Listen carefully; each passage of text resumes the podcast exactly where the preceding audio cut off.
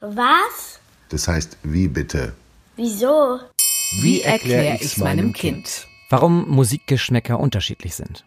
Von Philipp Krohn.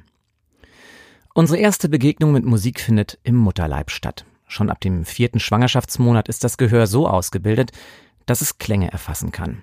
In einem Forschungsexperiment wurden vor einer Weile Föten beschallt. Eine Gruppe mit einem monotonen Brummton, eine mit einer Flötensonate von Johann Sebastian Bach. Während die Föten mit dem Brummton ruhig im Bauch lagen, reagierten die anderen auf die Musik. Sie bewegten ihre Körper, öffneten ihren Mund und schoben ihre Zunge heraus. Das ist zwar ein erster wichtiger Hinweis auf die Frage, woher eigentlich der Musikgeschmack kommt, aber nicht mehr als das. Denn dass wir auf die Musik reagieren, heißt noch lange nicht, dass wir sie auch mögen.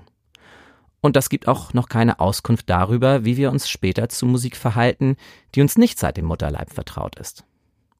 Meine erste bleibende Erinnerung an Musik hatte ich etwa mit fünf Jahren. Und zwar durch das Küchenradio bei uns zu Hause.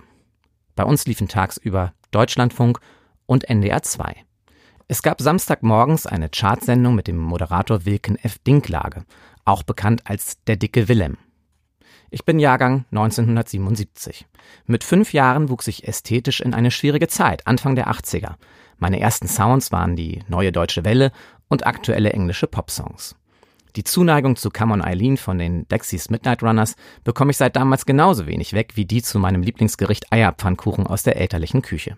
Zu meinem ersten Lieblingslied Safety Dance von den Men Without Heads oder zu Such a Shame von Talk Talk, dessen Text ich erst viel später begriffen habe, als ich schon lange erwachsen war. Wichtige Erfahrungen mit Musik sammeln wir aber nicht nur im Mutterleib und in der Küche, sondern auch in den Zimmern unserer Geschwister. Ich habe einen fünf Jahre älteren Bruder, bei dem ich Mama von Genesis das erste Mal hörte. Mit welcher Musik man also in der empfänglichen Phase in Berührung kommt, die für die Geschmacksbildung so wichtig ist, hängt nicht zuletzt von Zufällen ab.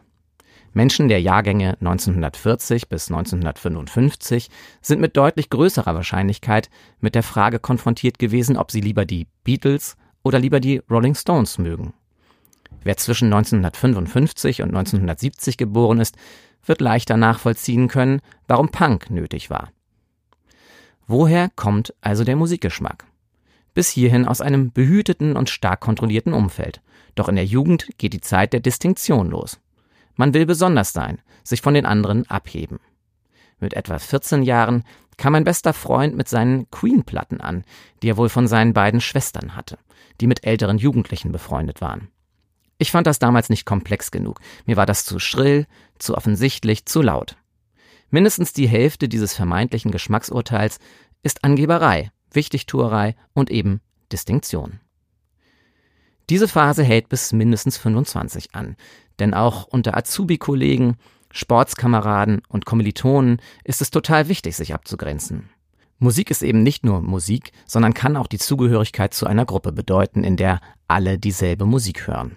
Zu Computernerds passt oft der elektronische Sound von Kraftwerk oder Depeche Mode. Surfer können zwischen Jack Johnson und Xavier Rudd entscheiden. Gamer mögen häufig Hip-Hop. Viele Musikfans können auf einem Festival an den T-Shirts der anderen Besucher erkennen, ob sie sich zu Hause fühlen. Die Zeit bis etwa 25 ist aber andererseits auch die Zeit, in der wir uns am intensivsten mit Musik beschäftigen, die neu für uns ist.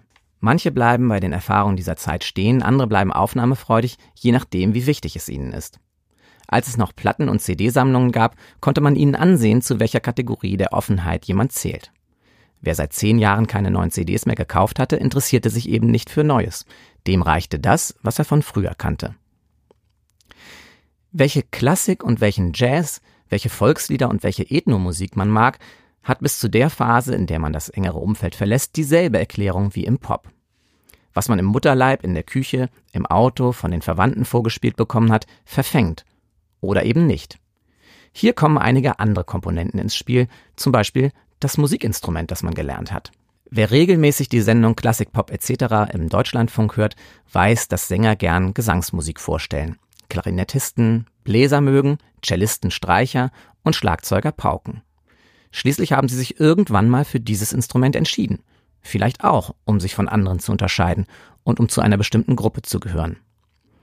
Später spielen Planung, Zufall und zwischenmenschliche Begegnungen eine große Rolle für die Geschmacksbildung. Von meinem italienischen Mitbewohner im Studienjahr in Frankreich habe ich zwei Dinge mitgenommen, die mein Leben beeinflusst haben. Meine Leidenschaft für die Musik des amerikanischen Jazzbassisten Charles Mingus und ein sehr leckeres Spargelpasta-Rezept. Heute bin ich Vater und kann also selbst den Musikgeschmack von drei Menschen mit beeinflussen. Meine Kinder wachsen ganz anders mit Musik auf als ich.